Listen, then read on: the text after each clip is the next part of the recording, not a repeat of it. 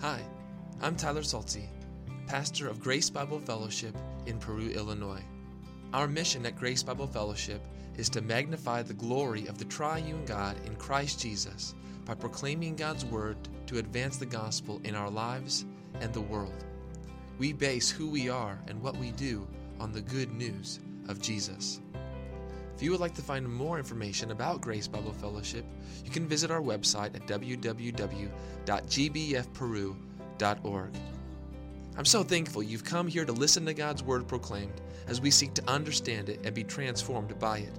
I hope you find this time meaningful, challenging, convicting, joyful, and even life changing as we worship through the preaching of God's Word.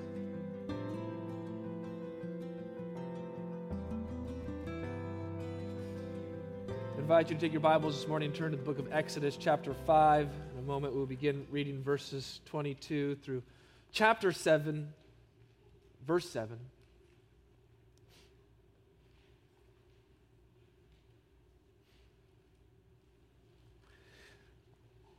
And as you turned there, I was reminded of uh, another verse from 1 Samuel 3, verse 21, that says this. And the Lord appeared again at Shiloh. For the Lord revealed himself to Samuel at Shiloh by the word of the Lord. How did the Lord reveal himself? By the word of the Lord. That's how God reveals himself.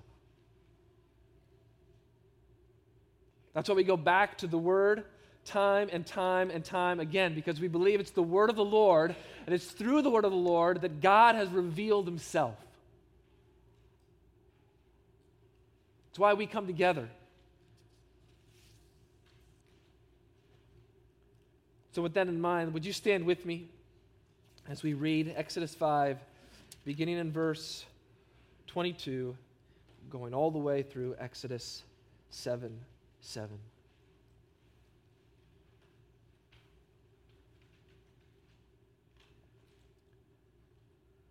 Then Moses turned to the Lord and said, O Lord, why have you done evil to this people?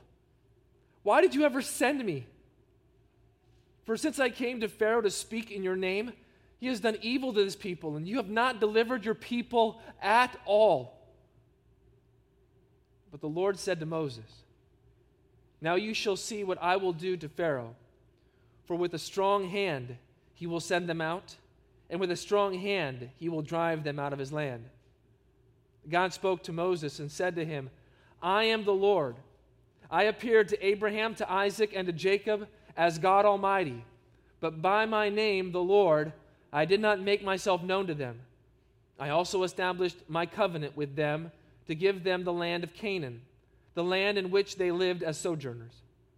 Moreover, I have heard the groaning of the people of Israel, whom the Egyptians hold as slaves and I have remembered my covenant. Therefore, say, therefore, to the people of Israel, I am the Lord, and I will bring you out from under the burdens of the Egyptians, and I will deliver you from slavery to them, and I will redeem you with an outstretched arm and with great acts of judgment. I will take you to be my people, and I will be your God, and you shall know that I am the Lord your God, who has brought you out from under the burdens of the Egyptians. I will bring you into the land that I swore to give to Abraham, to Isaac, and to Jacob.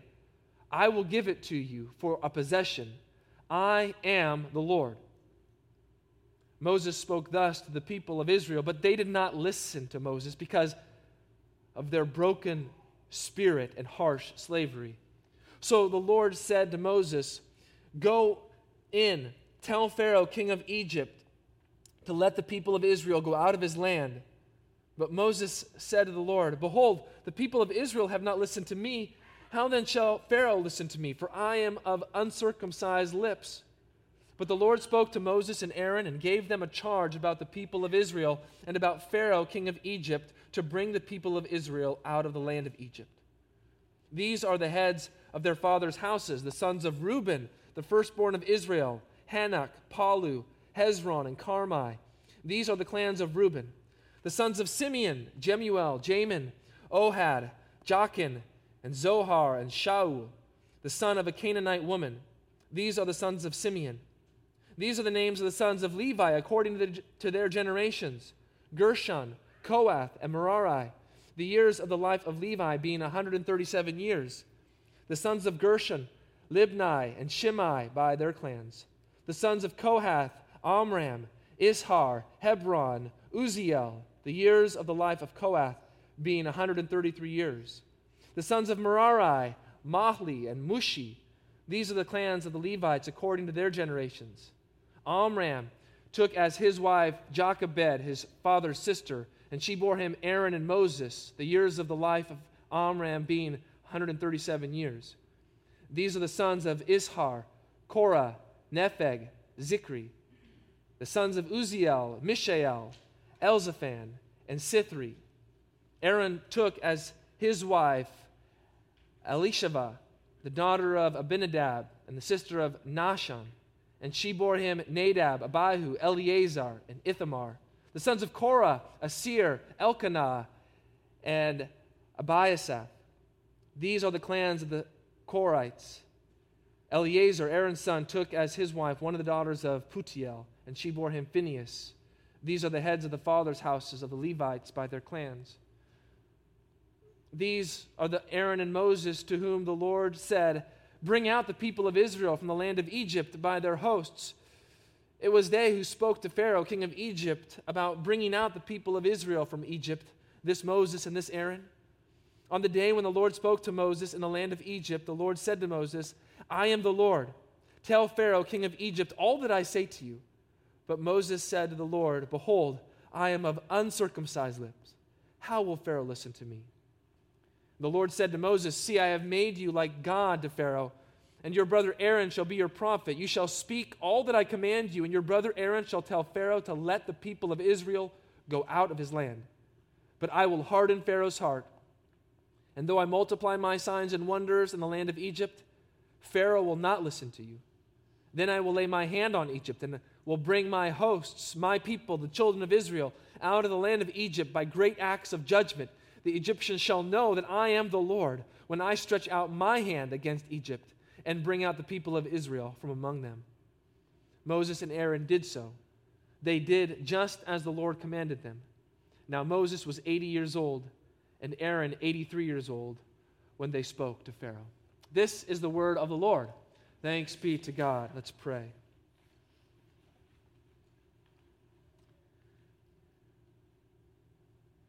Father, what we have not, give us.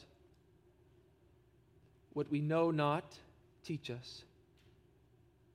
And what we are not, make us. Do all of this by your word and by your spirit. We pray in Jesus' name. Amen. You may be seated.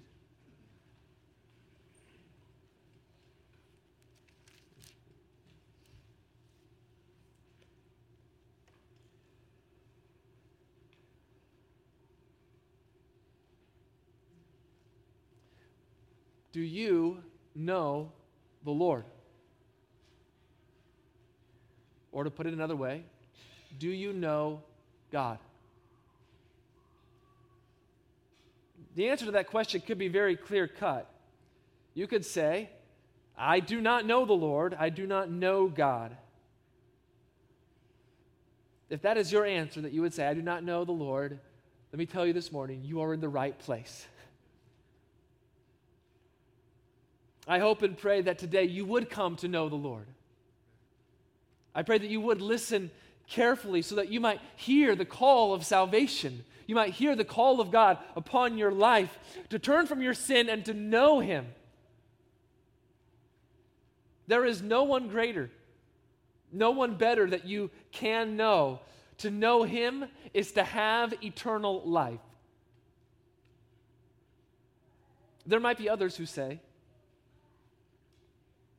without reservation or without second thought, Yes, I know the Lord. It might even seem like a strange question to you. Of course, I know the Lord. What kind of question is that? But let us inquire a little bit further. If you would answer, Yes, I know the Lord, how do you know that you know him? Is it because you're able to pass a test? Is it because you've gone to church all of your life? Is it because of all of the spiritual activities that you've done? What evidence? What evidence would you present to say, this is how I know that I know the Lord? This is how I can prove that I know God. We must be cautious, as J.I. Packer points out in his book, Knowing God, when he says this One can know a great deal about God without much knowledge of Him. One can know a great deal about godliness without much knowledge of God. There is a difference between knowing God and merely knowing about God. And I fear that too many might be content merely with knowing about God, but never really knowing God. If you read the epistle of First John, John says there a few times if anyone says, I know him, if anyone says, I know God, what is the Apostle John saying? He's saying, There will be those who will make the claim, I know him. But John says, that claim is not backed up by the way that they live their lives. In fact, oftentimes in First John, it's, it's, not by, it's not backed up by their love for one another. Knowing about God without knowing God is a most dangerous deception. And the deception is this the deception is dead orthodoxy. What is that? Well, what is orthodoxy? Orthodoxy, if we split that word up, doxy, teaching, or uh, I'm sorry, it's, it's right, right? Uh, I'm sorry, orthodoxy. It's right teaching, right teaching. So we can have right teaching, we can have orthodoxy, but it could be dead. There's nothing there, there's no life in it. What is that like? Dead orthodoxy. It's being able to divine faith without ever living by faith. It's, it's singing about God's amazing grace without ever being amazed by God's grace or having received God's grace. It is being able to explain God's great love without ever having this love affected you, and so that you would then love the way that God's love. It is saying to God alone be the glory without ever giving God the glory.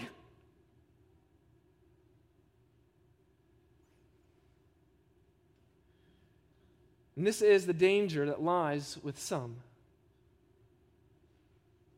That they know about God, but they've never really known God.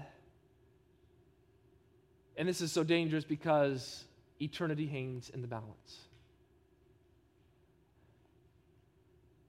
Eternal life or eternal destruction. Knowing the Lord is so important because where you will spend eternity depends on whether you know Him or not. We are creatures who are made to know God.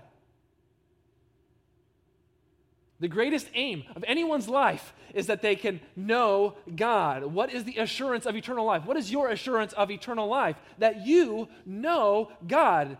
Jesus says this in John 17, and this is eternal life, that they may know you, the only true God, and Jesus Christ, whom you have sent. Knowing God is living in relationship with God. Knowing God floods one's life with faith, joy, contentment, trust, hope, love, and peace. Knowing God inflames our affections towards God, it renews our minds in God, and it directs our will to do God's will. In short, knowing God is what makes us glorify God.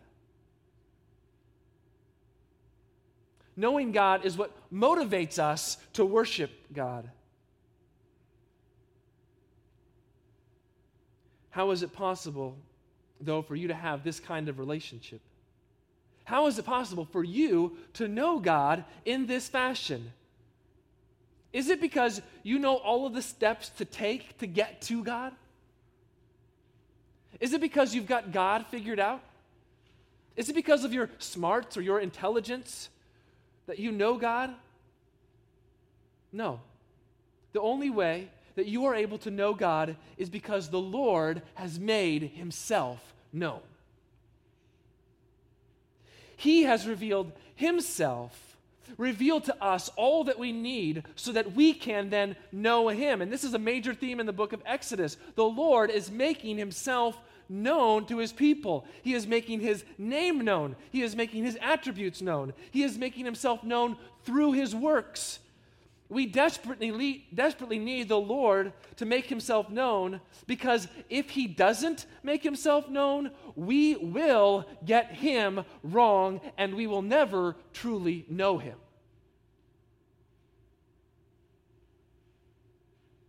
And this is exactly what happens when people seek to know the Lord apart from his word. When they do that, when they say, I think I can know God, but I don't need the Bible to know God, something happens.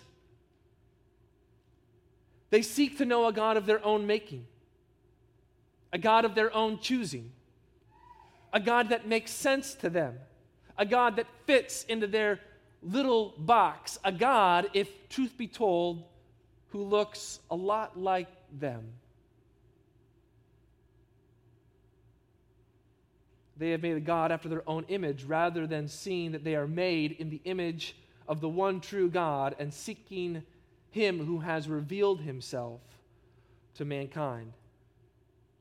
And so these verses this morning from Exodus confront us with who the Lord is and who He makes Himself, uh, how He makes Himself known to us. And so, if we want to truly know God, we have to be willing to accept and believe how the Lord God has made himself known to us. And so we come to these verses asking, How does the Lord make himself known? And it's revealed in three ways. And I'm not going to get to them all. Number one, you can follow along in your outline if that's helpful. It's there in your bulletin. Number one, the Lord makes himself known through the salvation of his people. The Lord makes himself known through the salvation of his people. We come to these verses in verse 22 of chapter 5 in the middle of the blame game. Have you ever played that game before, the blame game? Are you an expert at the blame game? You know it, don't you? Whatever goes on in your life that is hard or difficult or something that happens that you don't like or something goes wrong, what do you do? You blame someone else. And if we're honest, we like to play the blame game because in the blame game, we're never wrong. It's always someone else's fault. And if you're really good at it, you always win. The blame game is happening here at the end of chapter 5, and the Israel foremen have just been beaten by their Egyptian taskmasters for not making their quota of bricks. These same foremen went before Pharaoh. They cry out to him, We are your servants. We are your servants. They plead their case before Pharaoh. They ask for mercy before Pharaoh, but what do they get? They get no mercy from Pharaoh. And they come out and they blame Moses and Aaron. The Lord judge you, Moses and Aaron for what you've done to us. We stink before Pharaoh because of you. Only harsher treatment has come upon us. Moses and Aaron, you've made it so that the Egyptians want to kill us. You've put a sword in their hand. It's all your fault. But as you know in the blame game, the buck does not just get passed once, it keeps going. So now we come to Moses, who turns to the Lord or returns to the Lord and seeks to pass the blame onto God. Lord, why have you done evil? It's all your fault, God, in sending me. Things have only gotten worse. Pharaoh continues to uh, commit evil against the people. You haven't done anything at all, God. No deliverance, no salvation, nothing whatsoever. It's all your fault, God. And it appears that Moses' accusation puts God in alliance with Pharaoh. Here uh, Moses says, God, you're doing evil to the people, and Pharaoh's doing evil to the people. Are you working in cahoots? Are you working together?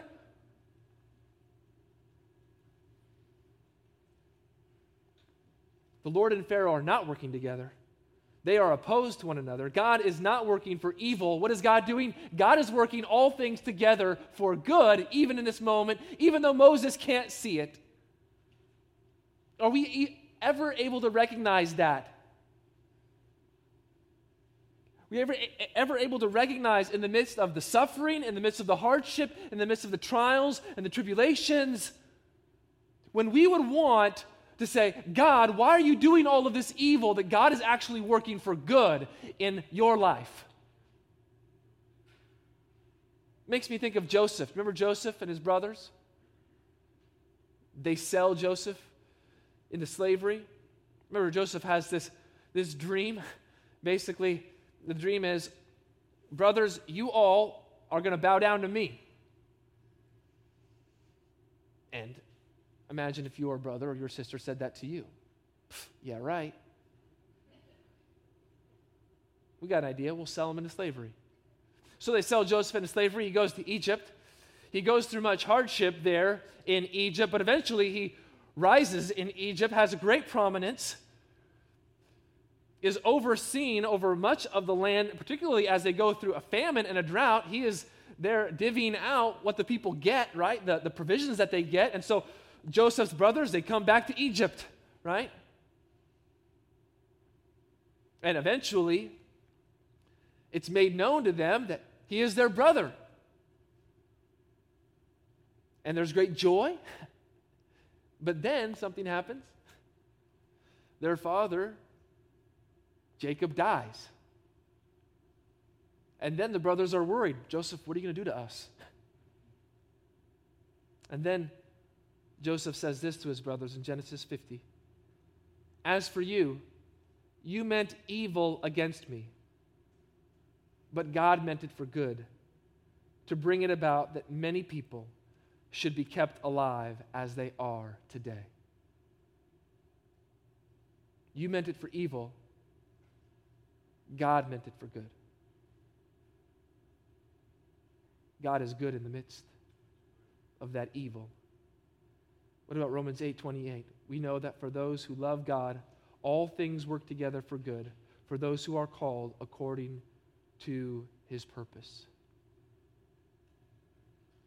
Moses still could not see clearly that God had a plan. God was going to bring about something good. God was going to be glorified in the end. God was, in fact, orchestrating everything for the good of his people. The Lord is sovereign, and if the Lord is sovereign, there is no way that you can blame him. He knows what he is doing, and he is doing it all according to his plan, in his time, and, his, and in his way. What is it? What is it in your life that you are blaming God for?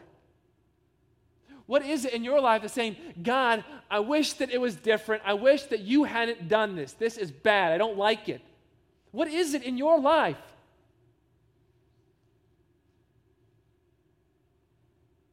How is it that you believe God has wronged you? What do you do when tragedy and hardship strike? Do you blame God or do you trust God? Do you run to Him? Or do you think that He is never there when you really need Him?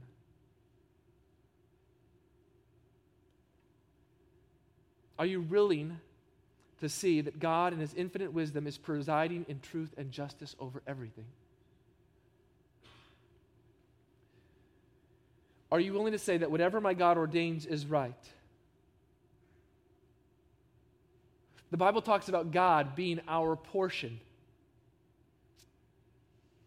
And being our portion, He is our delight. And the Bible says He is a present portion. He is with us now in the present, helping us, sustaining us, there for us, for our good. Do you know that God is your present portion, even now, even today? Whatever hardship, whatever tribulation that you are experiencing now or have ever experienced, are you able to see God meant, means it to be for my good?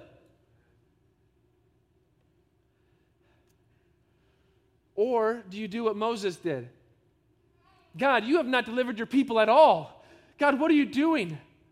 Are you impatient when it appears that God's deliverance has failed?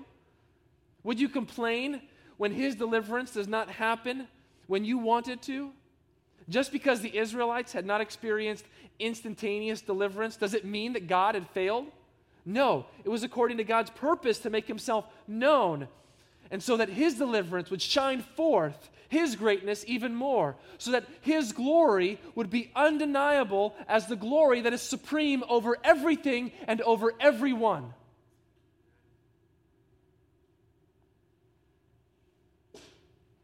It's the Lord then who comes back to Moses and speaks to Moses. After such an accusation, think about it. How would you respond if someone put the blame on you? God speaks to Moses with great patience and reassurance. The Lord says that Moses will see. At this moment, Moses was living by sight, not by faith, and so God answers Moses, you will see something. Something that is truly amazing and powerful and awesome. And it's what God would do to Pharaoh. And then all of the attention gets taken off of Moses and gets put upon God where it rightfully belongs. You see that here in these verses at the beginning of verse or chapter 6 verse 1 for with a strong hand he will send them out, and with a strong hand he will drive them out. I think this strong hand here is God's hand. It's God's strong hand that is causing Pharaoh to do what he is about to do.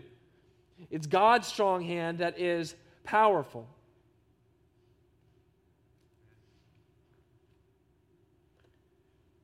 His power is greater than Pharaoh's power what is Pharaoh's hand? What is Pharaoh able to do? Pharaoh is able to do nothing in comparison to what God is able to do. And so it's God's power that will prevail, and it's by the Lord's power that He is orchestrating everything that is about to take place. And God makes a proclamation of His sovereign power with this statement I am the Lord. You see that there in verse 2? God spoke to Moses and said to him, I am the Lord. He is the one who is the self existent one, the all sufficient one, the one who is able to do more than we could ever ask or even think. He is the great I am, and there is no other. There is no one who can compare to the Lord. And so, then, to solidify this statement, God tells us He is Yahweh, the God of the past, the present, and the future. And so, He begins with the past. He goes all the way back to the patriarchs, doesn't He? Verse 3 I appeared to Abraham, to Isaac, and to Jacob as God Almighty. That's how God made himself known to the patriarchs as God Almighty. Maybe you've heard of this name before. It's El Shaddai. And we see this title in the book of Genesis. Genesis 17, verses 1 and 2. When Abraham was 99 years old, the Lord appeared to Abraham and said to him, I am God Almighty. Walk before me and be blameless, that I may make my covenant between me and you and may multiply you greatly. There it is. God appears to Abram and says, I am God Almighty. I am El Shaddai. But he also does this before Jacob. Genesis 28, verses 2 and 3. God says to Jacob, Arise, go to Paddan Aram to the house of Bethuel, your mother's father, and take as your wife from there one of the daughters of Laban, your mother's brother.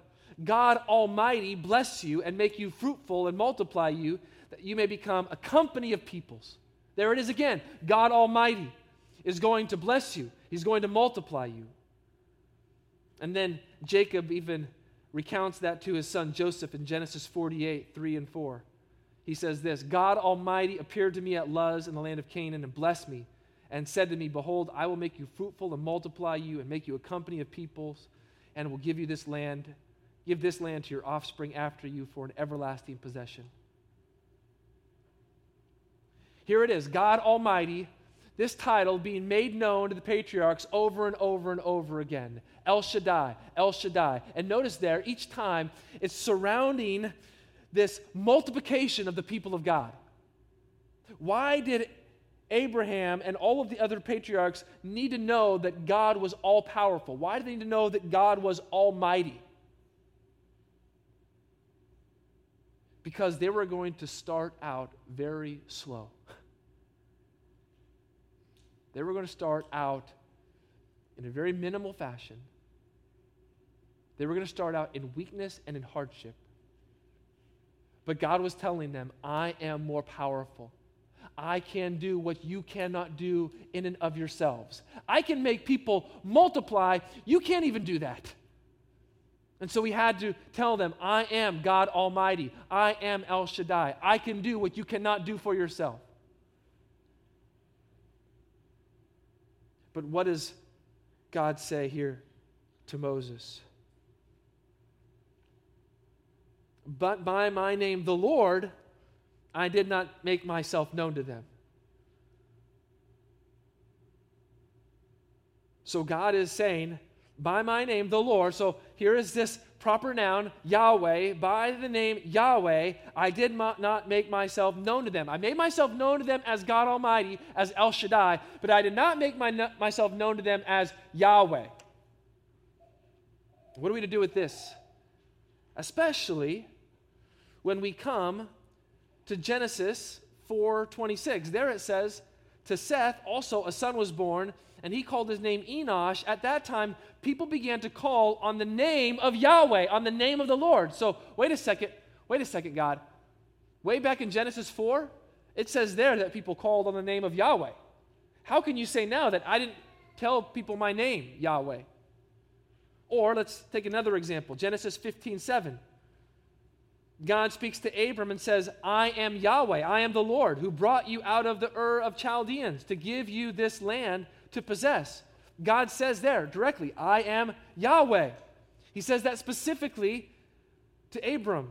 He declares that he is the Lord. And so there's other examples we could go to in Genesis as well, but how do we reconcile this now with Exodus 6, verse 3, when God says, But by my name Yahweh, I did not make myself known to them. Well, first we know that God's word never contradicts. The patriarchs would have known the name Yahweh, but through the events of the Exodus, God's name Yahweh is about to be given unknown meaning and significance. What God is saying is, He's saying, there's going to be a way that you're going to know me now through these events of the Exodus that the patriarchs did not know. There is this progressive revelation that's going to happen you are going to see things, you are going to experience things that are going to be different than what the patriarchs even known, have ever known. In fact, they're going to see more promises fulfilled. Did the patriarchs see promises fulfilled? Yes, they saw some. But you even think about that promise of them going back and possessing the land. The patriarchs did not see that, yet these generations that are about to come from the nation of Israel will see this promise of them going back and possessing the land, the promised land, and how God was going to bring that about.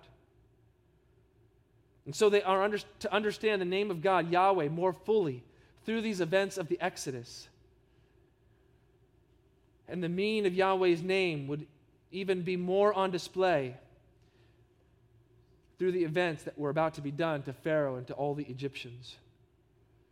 And the patriarchs here knew that God was a covenant making God. That's verse 4, right? I also established my covenant with them to give them the land of Canaan, the land in which they lived as sojourners. And so God is also a covenant keeping God.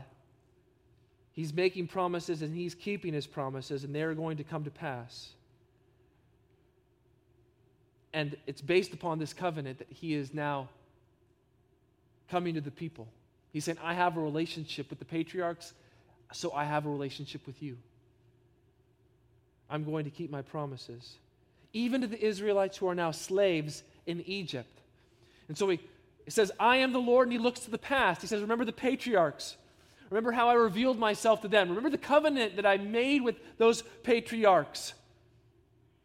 Everything I'm about to do is based on those past actions that I took, but now I also remember the present. I have heard the people's groaning. I've remembered the covenant that I've made. I will not forget my people, says God. I will remember them in such a way that I will think about them intentionally and I will act toward them in such a way that shows them my love and my care and my concern and my grace.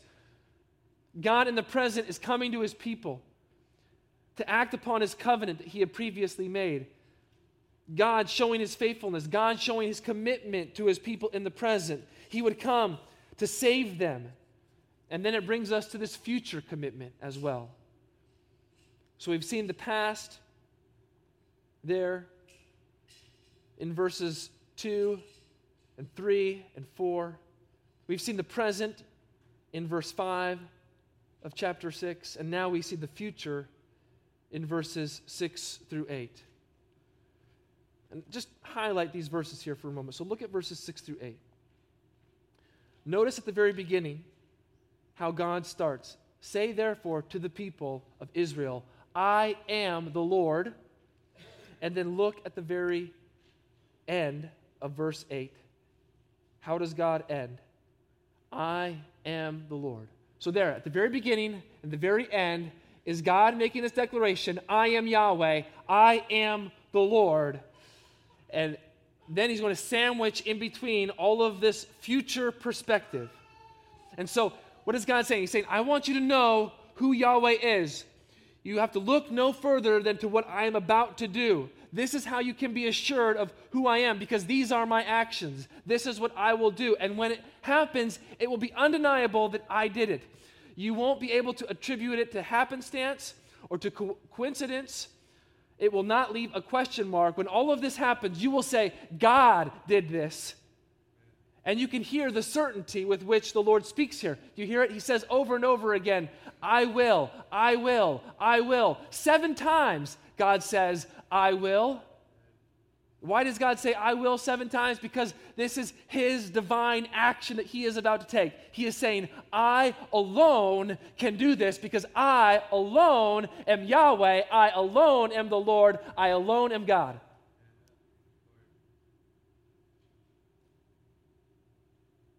And I wonder if, if we ever lose perspective of this. I wonder if we're ever in danger of falling into a different line of thinking or a different religion. Because there are those out there who would say to you, You can, you can, you can. And you start thinking, I can, I can, I can. And then what happens? You come to the end of your rope and you realize, I can't. And what do you do when you realize you can't? What do you do when you realize that all of this while you've been telling yourself, I can, I can, I can, and all of a sudden you can't? What are you left with? It sounds nice to our ears. We want to hear that we can, right? I mean, motivational speakers, that's what they tell us. You can, you can, you can do it, you can do it. Nike tells us that. Just do it. What is the perspective that we as God's people need? We don't need to tell ourselves, I can, I can, I can. We need to hear God say, I will, I will, I will, I will. Because when you realize that you cannot do it, you need someone who can do it, and God alone can do it. And what alone can God do? God alone can save. God alone can rescue you. God alone can call you out of your sin and out of your misery. God alone can give you eternal life. You cannot give that to yourself. And so I wonder when you are struggling, in the midst of difficulty and hardship, when you've been trying to tell yourself, I can, I can, I can, and you realize you can't, will you go to the Lord who says, I will, I will, I will?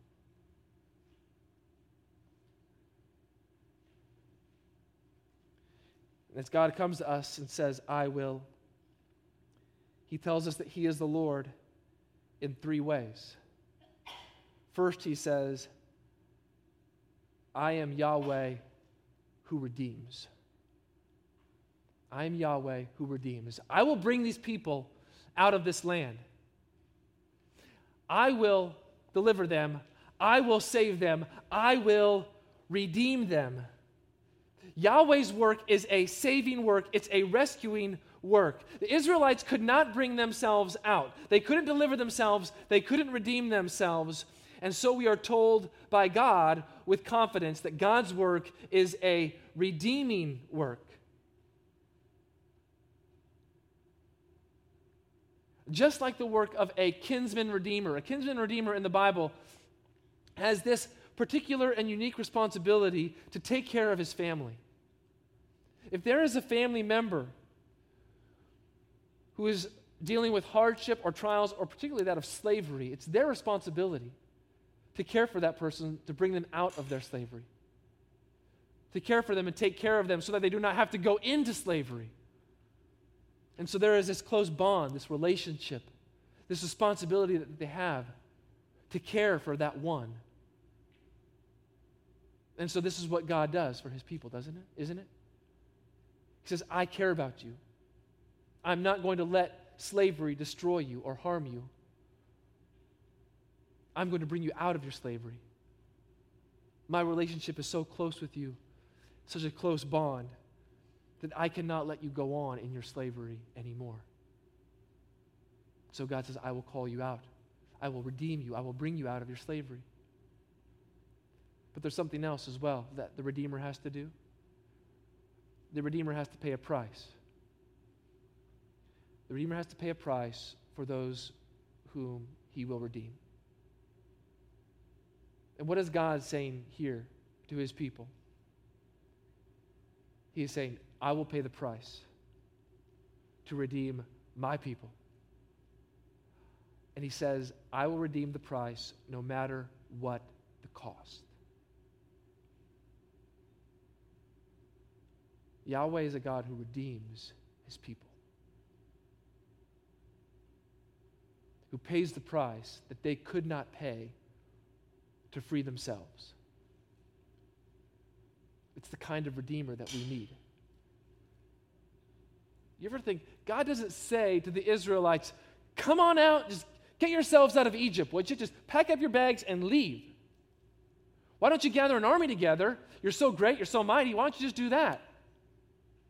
God says, No, I am going to deliver you. I am going to redeem you. I am going to save you. You cannot save yourselves. You cannot redeem yourselves. You cannot pay that price that is required. I will pay the price required. I will do it all. So Yahweh is the Redeemer. But second, Yahweh is also the Lord of relationship. This is verse 7. He uses covenantal relationship language here. You see this I will take you to be my people, and I will be your God. This is a bond that's built upon God's commitment and God's faithfulness. It is a covenant built on what God does to keep it together, how God ensures that it will last. It is a relationship that demonstrates His steadfast love and care. And so God will continue to use this kind of language throughout the Bible. You are my people, and I am your God. Like in Jeremiah 31, he says about the new covenant This is the covenant that I will make with the house of Israel after those days, declares the Lord. I will put my law within them, I will write it on their hearts, and I will be their God, and they shall be my people. Hear that relationship language there, even in the new covenant. I am their God, they are my people. In fact, let's just fast forward all the way to the very end of the Bible. Revelation 21. Verse 3 I heard a loud voice from the throne saying, Behold, the dwelling place of God is with man. He will dwell with them, and what? And they will be his people, and God himself will be with them as their God. We will dwell with the Lord forever in this close bond relationship.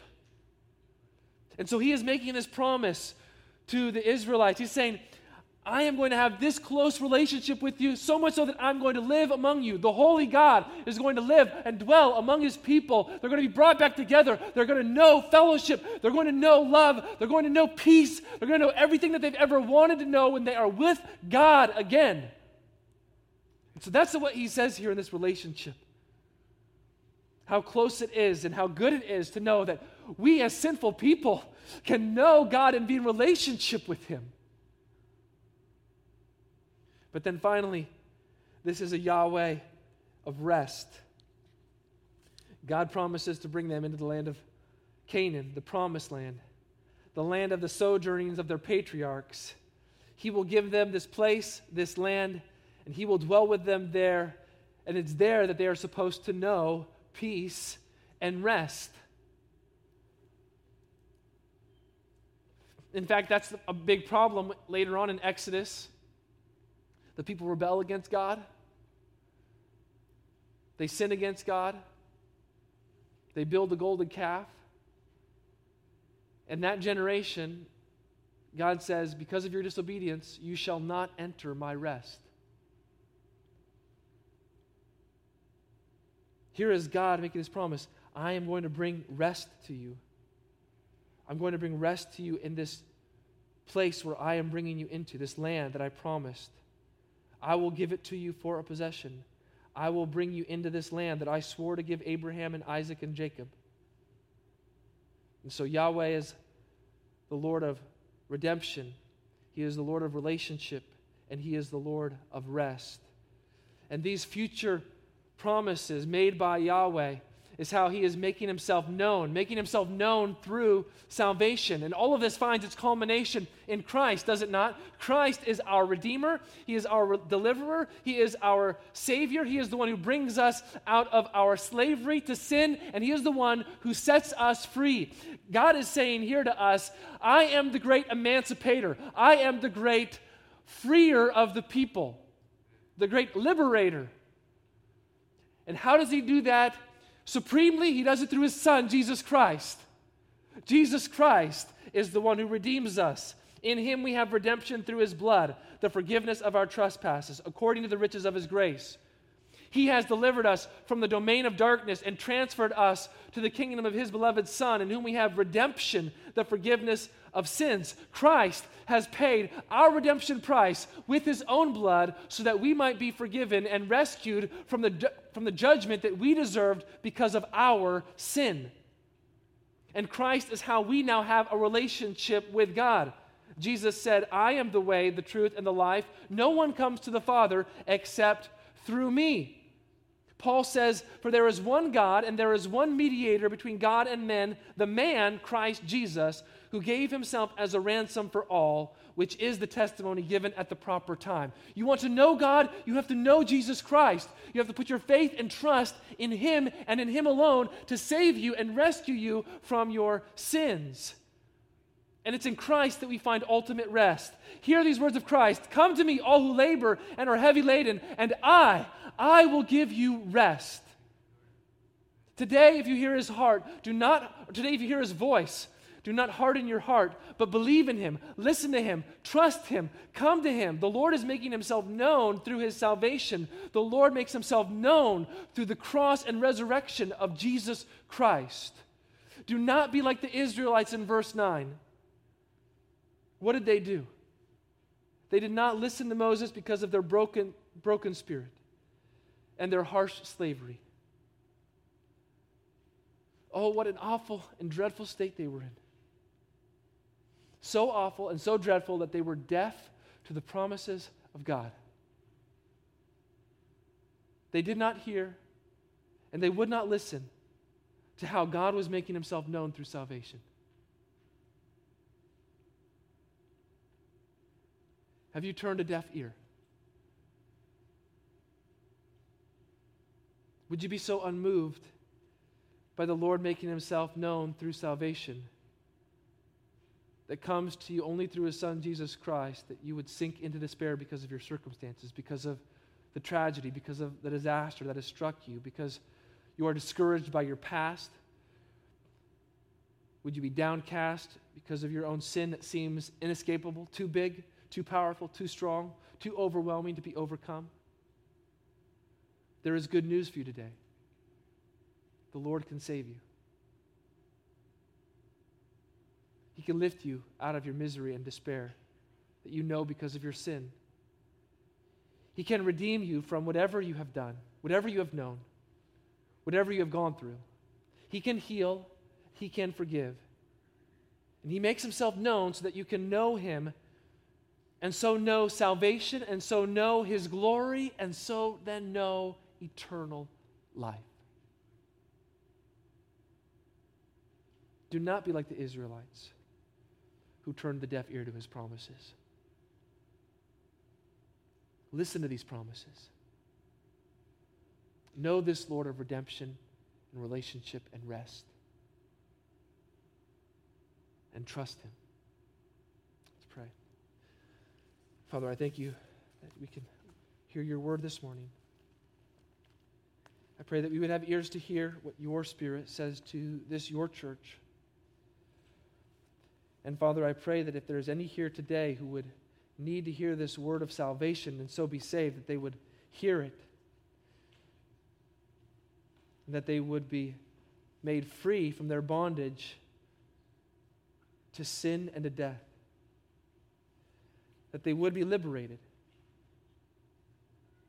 And that they would know you, the only true God, the one who gives life and eternal life all who trust in Jesus Christ. And so I pray, Father, that your work will continue to work in us who do know you, that we would not forget you who have made yourself known, that we would not be deaf even now to your promises, but that your promises would be working in us in the midst of whatever we are going through, knowing that you are working all things together for good for those who love you for those who are called according to your purpose. And so, Lord, we pray you would continue to be our source of strength and our rock of refuge. We pray this in Jesus' name. Amen.